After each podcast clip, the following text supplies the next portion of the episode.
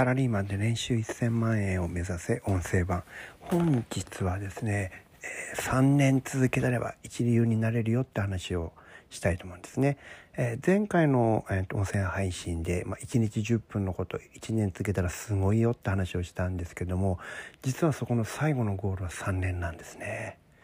3年間続けるとちょっとねこれは人生が変わっちゃいます。これことをね、えっ、ー、と、今日、この、えっ、ー、と、紹介のね、ページのとこにある本を置いときます。えー、カリスマ体育教師の上昇教育っていうね、名著があるんですけども、この本のね、リンクをあの貼っておきますので、興味のある人はこの本を読んでいただきたいなと思うんですけど、この先生はどういう先生かというと、えー、体育の公立のね、大阪の公立の中学校の体育の先生だったんですね。で、えっ、ー、と、その中学というのは結構あの荒れた地域にあるあまり治安のよろしくない、えー、そういった、えーと、地域の公立の中学校でそこに体育教師として赴任した原田先生という人がねこの本を書いたんですけどもこの先生赴任してすぐにね3年以内にこの陸上競技でねうちの学校から日本一の選手を必ず作るって言ったんですね。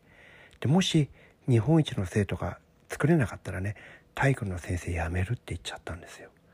なかなかすごい話じゃないですか。これがだから私立でそのエリートでいろんなところからその特待生引っ張ってくれるっていうならわかるんですけれども、えー、大阪のねあのあの治安の良くない、えー、保護者のうちの何割かが刑務所に入ってしまってるみたいなそういう物騒な地域の公立の中学校でねその陸上の全国大会で1位を取るなんていうのはまあなかなかできる話じゃないですよね。でもそれをねその先生宣言してやっちゃうんですけどもこのやらせ方がすごいこれはね別に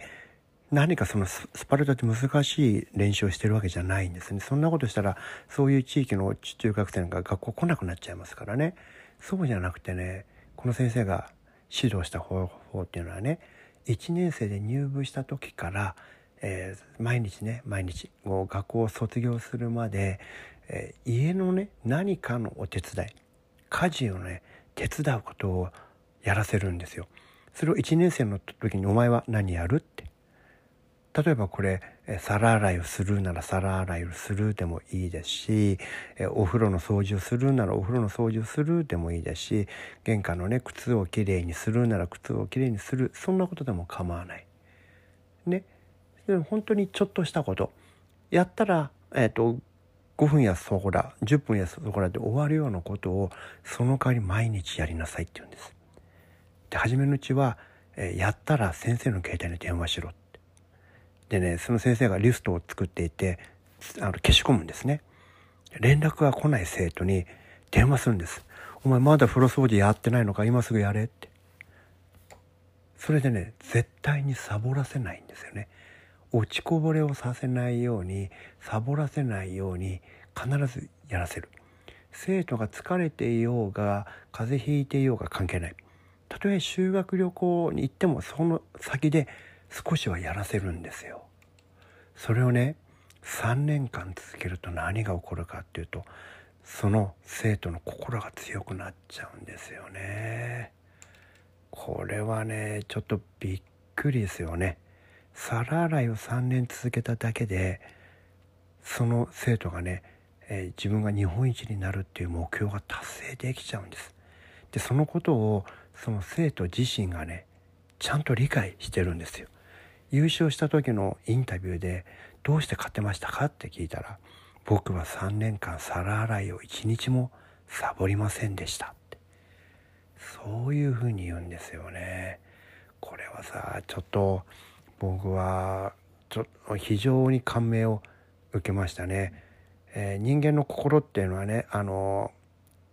自分でね自分のことを知ってるんですよもう一人のあなたが。サボったことを知ってるあなたもいればちゃんと続けたということを知っているあなたもいるんです。そして自分は嘘偽りなく続けたのだってね分かってるそういう人はね心が強くなって土壇場でとんでもない力をね発揮できるようになるんですよね。そのことをねこの本でねちゃんとこう、えー、例を挙げて説明していますからこの本非常に良い本ですから是非皆さん多くの人にね読んでほしいなと思います。で明日はねまたちょっとこの今日の話の続きの話をねしたいと思いますので明日もお楽しみにしてください。はい今日もお聴きいただきありがとうございました。